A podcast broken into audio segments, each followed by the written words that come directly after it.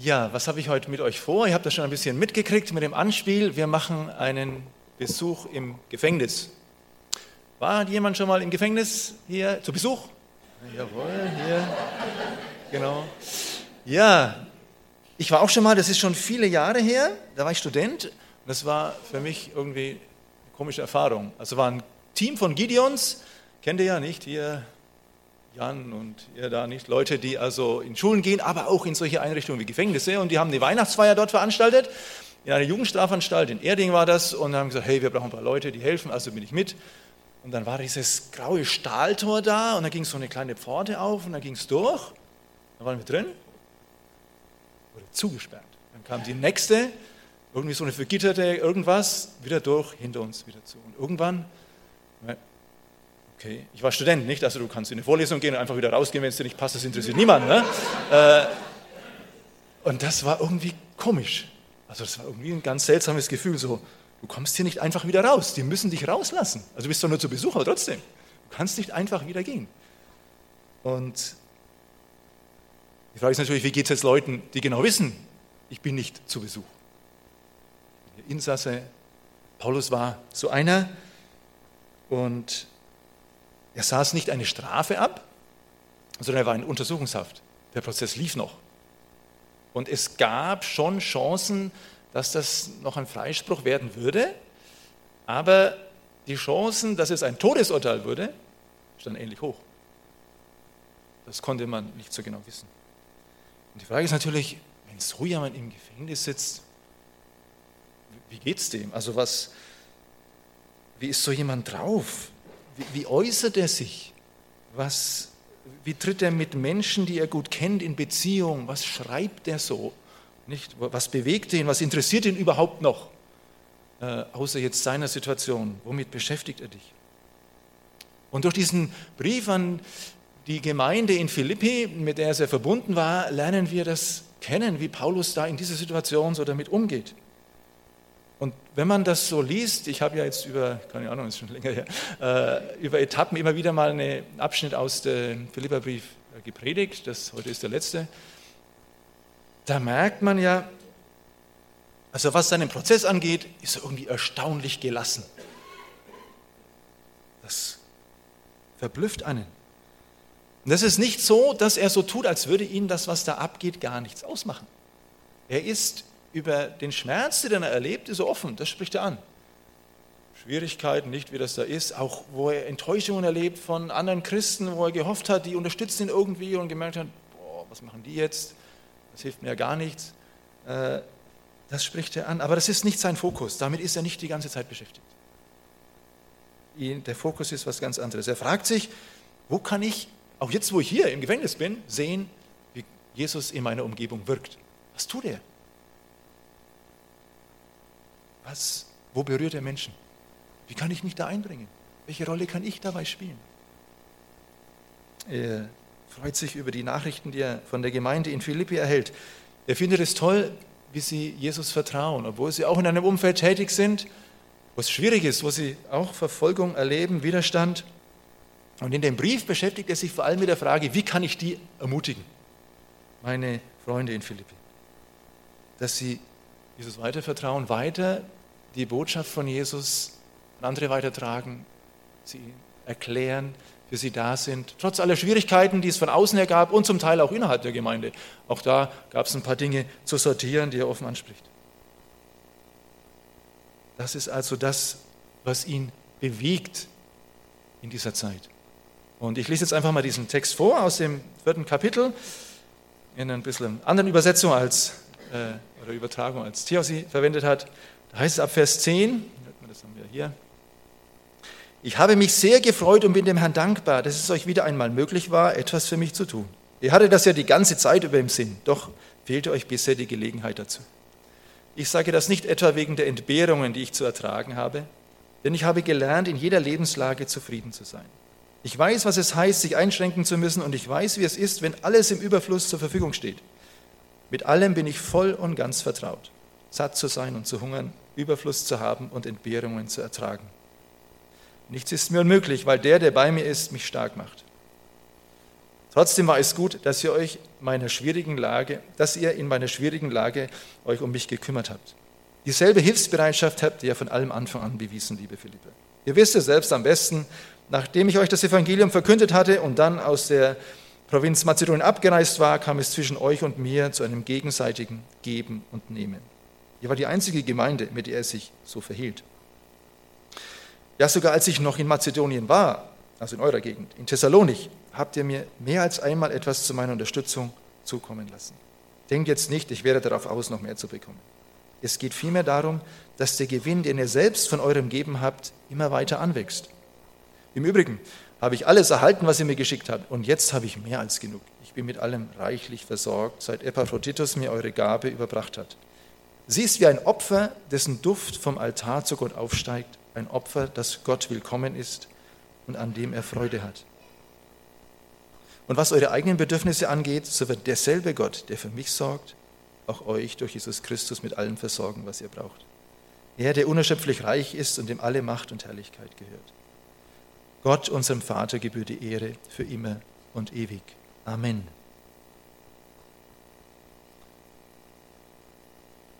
Ich will heute mit euch zwei Aspekte in diesem Text betrachten. Und der erste Aspekt ist das, wie er seine Beziehung, seine Partnerschaft nennt er das, ganz am Anfang des Briefes, die Gemeinschaft der Evangelium nennt er das, wie er das beschreibt, mit welchen Worten. Und er verwendet hier im Text äh, den Begriff geben und nehmen in Vers 15. Es kam zwischen euch und mir zu einem gegenseitigen Geben und Nehmen. Das war ein sehr typischer Begriff damals, damit hat man Freundschaft beschrieben. Und zwar Freundschaft nicht so, wie das vielleicht mehr bei uns so gelagert ist jetzt. Freundschaft ist, wir haben gleiche Interessen, wir machen Dinge miteinander, vielleicht fahren wir sogar zusammen in Urlaub oder so. Sondern Freundschaft, das war damals vielmehr, äh, man nimmt gegenseitig Anteil. Das war so der, der Hauptinhalt von Freundschaft. Wenn es also dem anderen nicht so gut geht, dann gucke ich mal, hey, hier, was kann ich da tun? Und so war das ja. Die Gemeinde hat sich also gekümmert und hat ihn finanziell unterstützt äh, hat Anteil genommen an den Schwierigkeiten, die der Paulus hat. Und Paulus hat ihnen ja im Gegenzug vorher schon das Evangelium gebracht. So konnte man das verstehen. Aber Paulus verwendet nun diesen Begriff, der so ganz typisch war, nicht? dieses Geben und Nehmen in, in ihrem damaligen Umfeld und sprengt aber ganz bewusst diesen Rahmen, geht darüber hinaus und sagt, das will ich aber gar nicht, dass es nur so rein auf Gegenseitigkeit verstanden wird. So was ich einbringe, das kriege ich dann von euch wieder zurück und dann müssen wir das schon schön aushandeln. Sondern er sagt, wir stehen in einer Gemeinschaft am Evangelium, in einer Partnerschaft am Evangelium. Und was meint er damit? Er meint damit, in dieser Partnerschaft steuert jeder bei, was er einbringen kann. Man hilft und unterstützt sich gegenseitig, aber nicht mit der Erwartung, dass man das, was man reingegeben hat, auch wieder zurückkriegt in irgendeiner Weise, sondern man investiert sich, weil man gemeinsam sich einsetzt für ein Ziel, für das, was Gott vorhat, für das Ziel, das Gott gesetzt hat, Gottes Reich zu bauen, würde Paulus sagen. Dass das passiert, was Gott am Herzen liegt. Dafür gibt jeder rein, was er hat. Das ist die Partnerschaft am Evangelium. Paulus will klarstellen, ich schreibe jetzt da nicht über eure Gabe, weil ich irgendwie so durch die Hintertür sagen will, ich brauche eigentlich noch mehr. Das stellt er klar in diesem Abschnitt. Das will er auf keinen Fall. Er will da nicht irgendwie manipulieren. Und er bringt noch was Interessantes zum Ausdruck. Er sagt nämlich, das sprengt auch diesen Rahmen, dieses von Geben und Nehmen. Er sagt, ich fühle mich jetzt nicht verpflichtet, euch das zurückzugeben. Ne? Das ist schon klar. Das bringt er auch zum Ausdruck. Er sagt, erstatten, das wird passieren. Es wird euch erstattet. Aber das macht Gott. Das mache ich. Und er verwendet dafür ein Bild aus dem äh, jüdischen Gottesdienst, jüdischen Tempelgottesdienst, nicht so wie das im Alten Testament geregelt war. Damit konnten die Philipper was anfangen. Das war ursprünglich, die philippische Gemeinde kam aus einer äh, Gebetsgruppe von, so doch, das waren jüdische Frauen zum Teil und Leute, die sich stark am Judentum orientiert hatten, die wussten also, wovon der redet. Von denen waren vielleicht auch schon mal welche zu Besuch äh, in Jerusalem gewesen, zu einem äh, Passafest oder so, die wussten, wovon er redet. Und er sagt, im Tempel, da werden Opfer dargebracht. Das machen die Priester. Und diese Opfer sind für Gott. Die Leute, die das bringen, die geben das Gott. Aber Gott hat das so geregelt, dass die Priester am Opfer Anteil haben. Die dürfen davon essen. Das ist so geregelt, dass die Priester auch versorgt sind. Und so ist das, ihr habt das, was ihr mir gegeben habt, Gott geopfert, das ist zu seiner Ehre, was er vorhat, und ich bin praktisch jetzt im Bild der Priester, der auch abkriegt. Äh, das ist das Bild, das er verwendet. Und er sagt, dass bei dem Ganzen geht es um das, was Gott am Herzen liegt, um seine Ehre. Wie hat Paulus das überhaupt gehandhabt mit dem Geld, mit der Unterstützung? Paulus hatte eine ganz klare Strategie und die war, wenn ich in einer Gemeinde diene, dann nehme ich von der Gemeinde außer Unterkunft kein Geld. Wenn mich eine Gemeinde unterstützen will, dass ich anderswo Gemeinden gründe und voranbringe, dann nehme ich Unterstützung an. Das war sein Prinzip. Das musste er den Philippern hier nicht genau erklären, die wussten das. Äh, Im ersten Korintherbrief, da gab es eine längere Diskussion anscheinend um diesen Punkt und da hat er das genau erklärt in Kapitel 9 und er hat es auch begründet. Er hat gesagt, das ist keine göttliche Norm, das muss nicht jeder so machen, aber da, wo ich unterwegs bin als Gemeindegründer, ist das aus meiner Sicht die beste Strategie.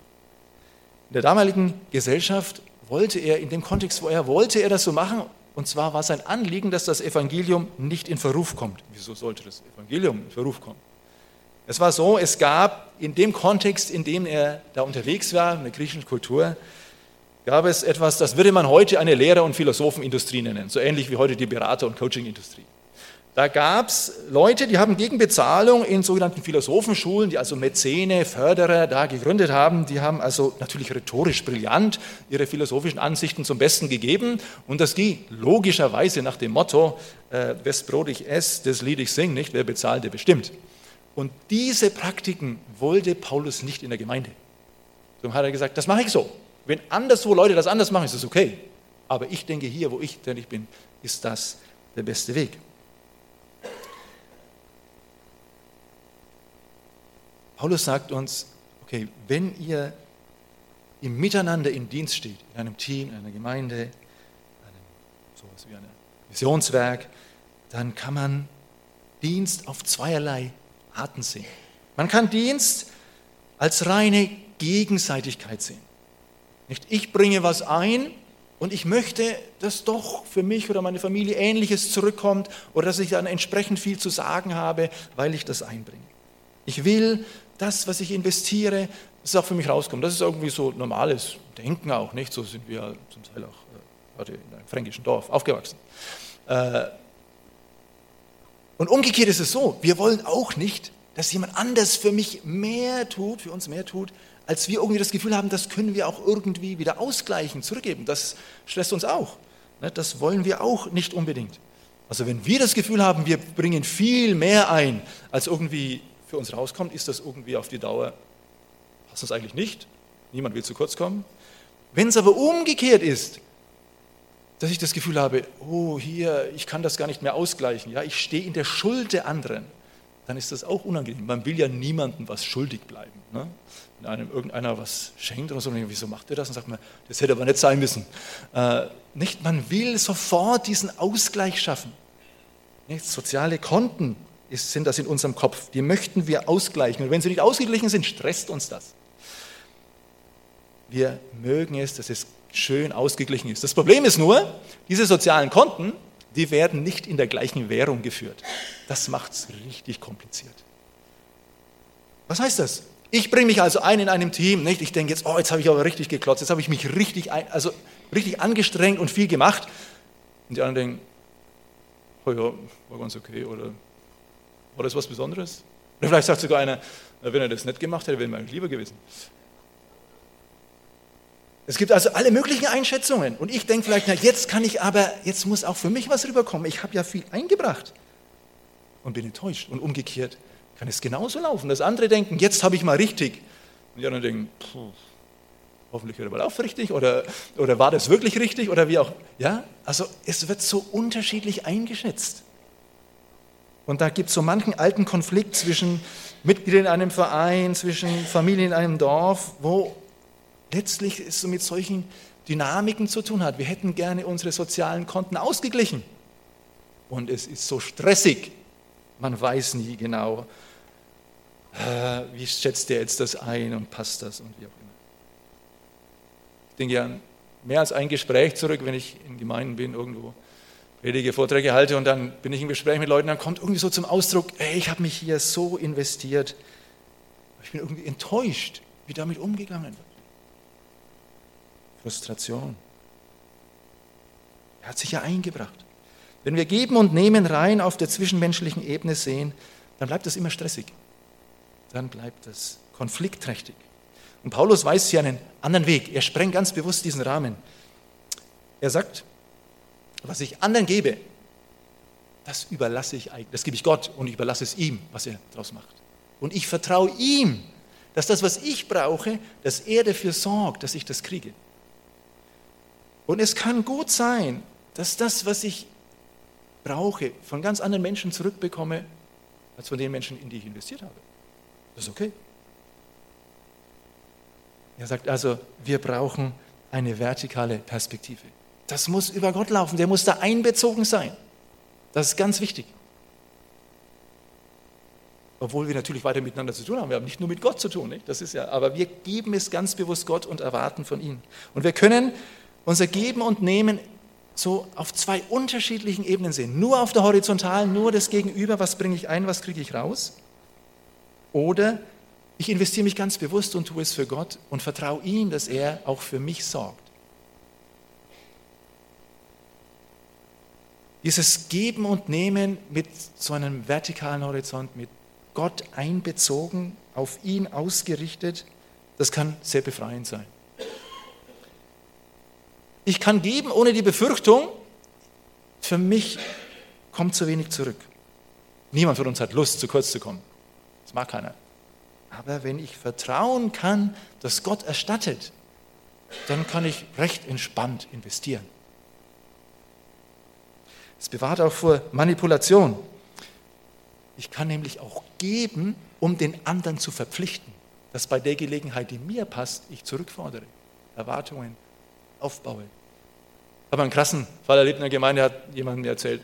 Da ist einer, der will immer bestimmte Dinge und dann spendet er dafür und sagt, jetzt haben wir ja das Geld, jetzt können wir das machen.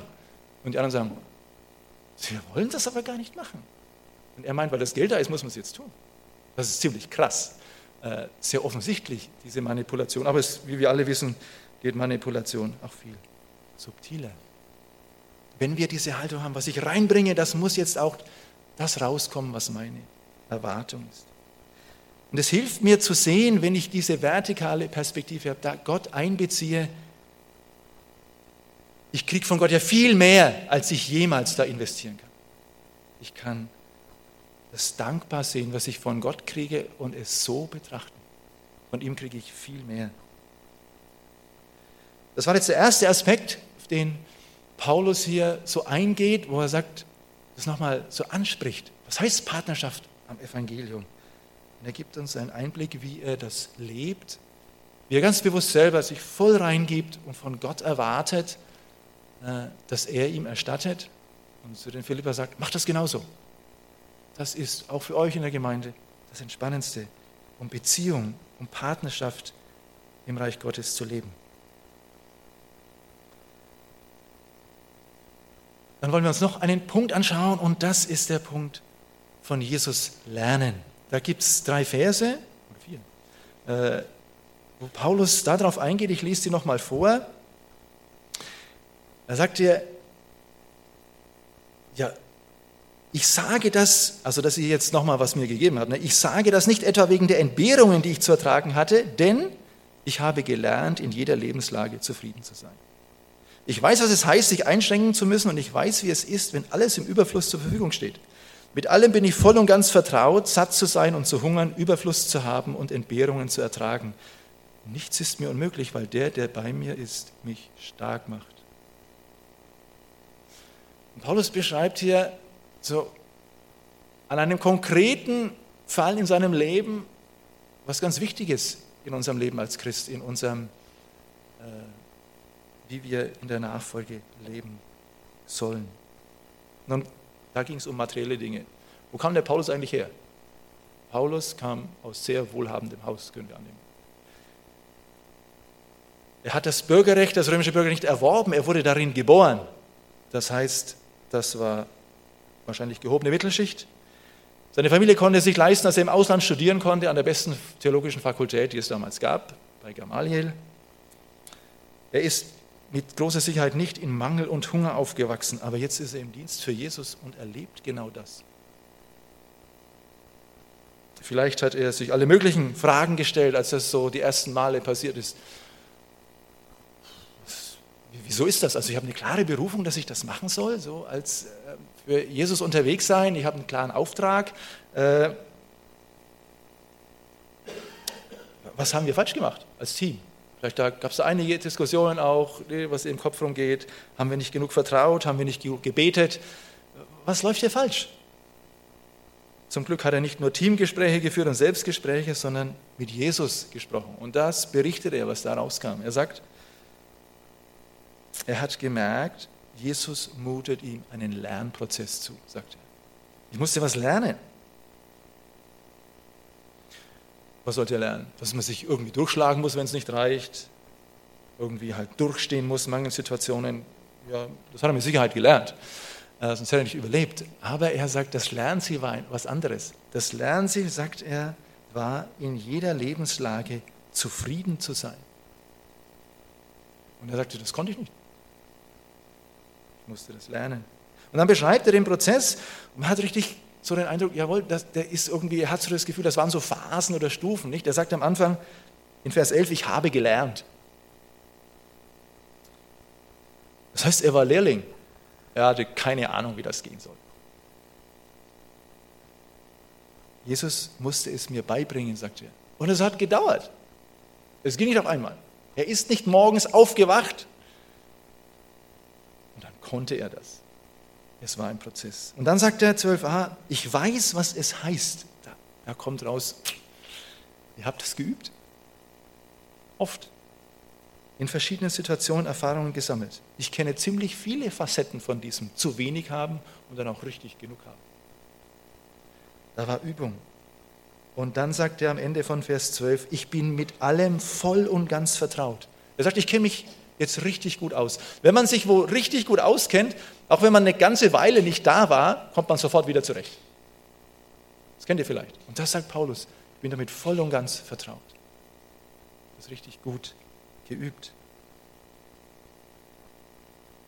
Ich möchte euch hier zwei Fragen stellen.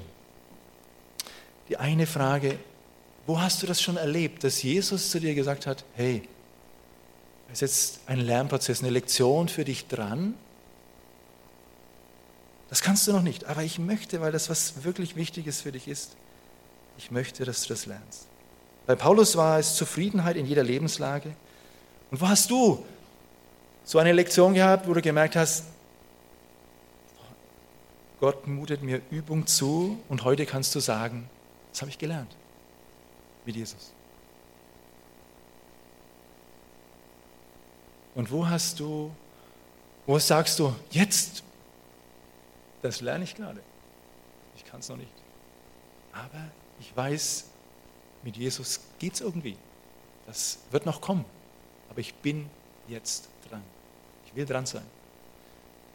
Wo ist das, wo du jetzt sagst, das lerne ich gerade. Das ist meine Lerneinheit. Die ist gerade dran. Damit bin ich gerade mit ihm unterwegs oder besser er mit mir. Er ist der Lehrer.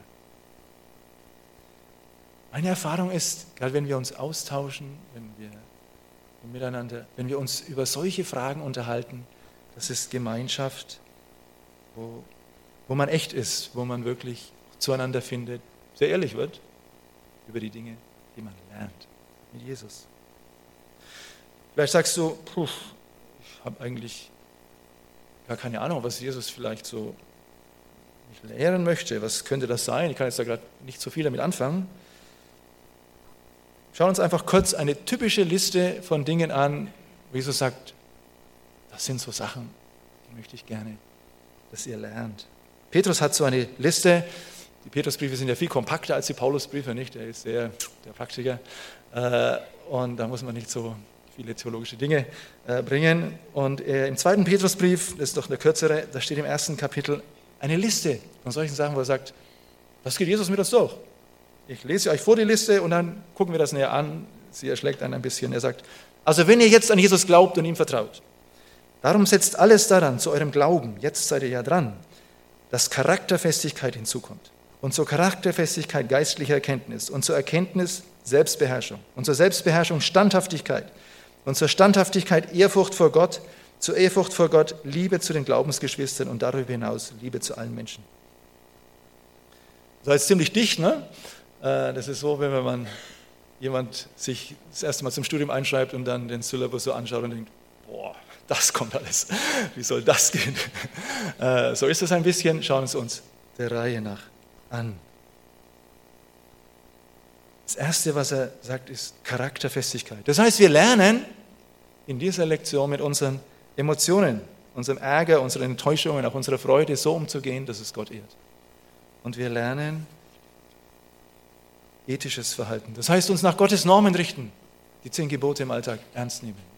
Darum geht es bei Charakterfestigkeit. Geistliche Erkenntnis, da geht es darum, dass wir wissen und verstehen, was Gottes Wort sagt, was die zentralen Inhalte sind und vor allem, was sie auch für uns bedeuten. Und das gehört auch dazu, zur geistlichen Erkenntnis.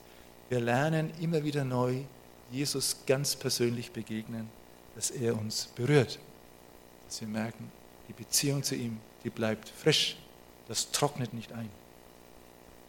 Selbstbeherrschung, das bezieht sich, das sind Lektionen, die beziehen sich auf alle Bereiche unseres Lebens, wo Gier in unserem Denken oder in unserem Verhalten irgendwie eine Rolle spielen kann. Selbstbeherrschung. Standhaftigkeit, da geht es darum, dass wir lernen, Versuchungen zu widerstehen. Das heißt, dort, wo, wir, wo ich weiß, das will Gott, dass ich auch so lebe. Ehrfurcht vor Gott, da geht es darum, die Menschenfurcht loszuwerden. Menschen immer weniger zu fürchten, das, was sie denken, sagen, vielleicht tun könnten, weil mir die Ehrfurcht vor Gott wichtig ist. Liebe zu den Glaubensgeschwistern und Liebe zu allen Menschen. Hier geht es in beiden Fällen um die Wertschätzung für den anderen, die Achtung voreinander. Es geht darum, sich anderen zuzuwenden. Es geht um Hilfsbereitschaft. Jesus lädt uns ein, von ihm zu lernen. Er geht nicht unbedingt diese Liste der Reihenfolge durch, der mischt das nicht, der macht das genauso, wie es uns für uns gerade passt. Das ist ganz individuell, das geht nicht nach irgendeinem Schema F, aber es ist ihm ein großes Anliegen, uns immer wieder dazu einzuladen, von ihm zu lernen, weil er sagt, nur wenn du dich darauf einlässt, kannst du mich wirklich näher kennenlernen, kannst du mit mir vertrauter werden, mich viel mehr kennenlernen kannst du dich an dem freuen, wie ich bin, darüber staunen, an meiner Schönheit freuen. Okay, was ist, wenn jemand sagt, puh, interessiert mich nicht so? Wenn da jemand das beiseite schiebt. Petrus sagt in seinem Brief, das ist gar keine gute Idee. Er nennt zwei negative Folgen und sagt, denk gut darüber nach. Er sagt, ein Christ, der nicht dran ist, von Jesus lernt, verliert, verliert zunehmend die innere Orientierung. Das heißt, er verliert die Orientierung in der Frage bei Entscheidungen, wo geht es lang? Was ist in Gottes Augen eine gute Entscheidung?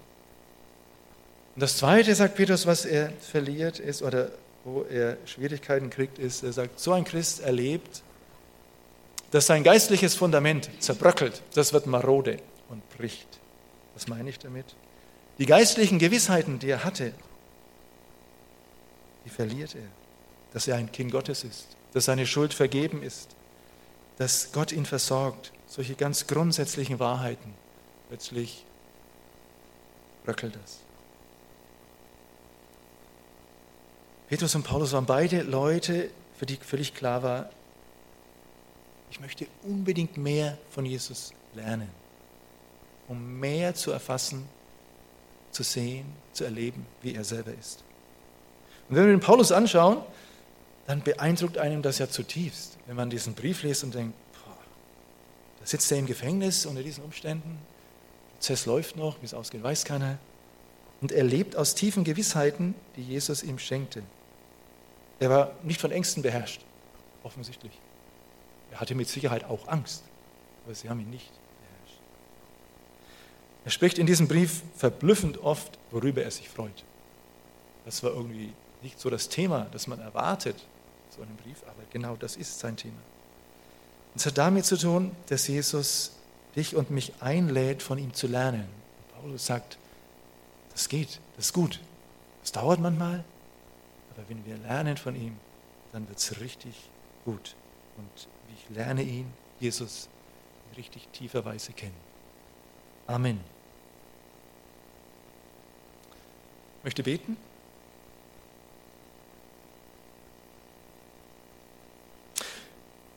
Jesus, du siehst, wie uns das verblüfft, dass ein Mann wie Paulus in so einer Situation ist und dann einfach schreibt, dass er mit dir in jeder Situation klarkommt. Und dass er sagt, das ist ihm nicht einfach zugefallen, sondern auf dem Weg mit dir.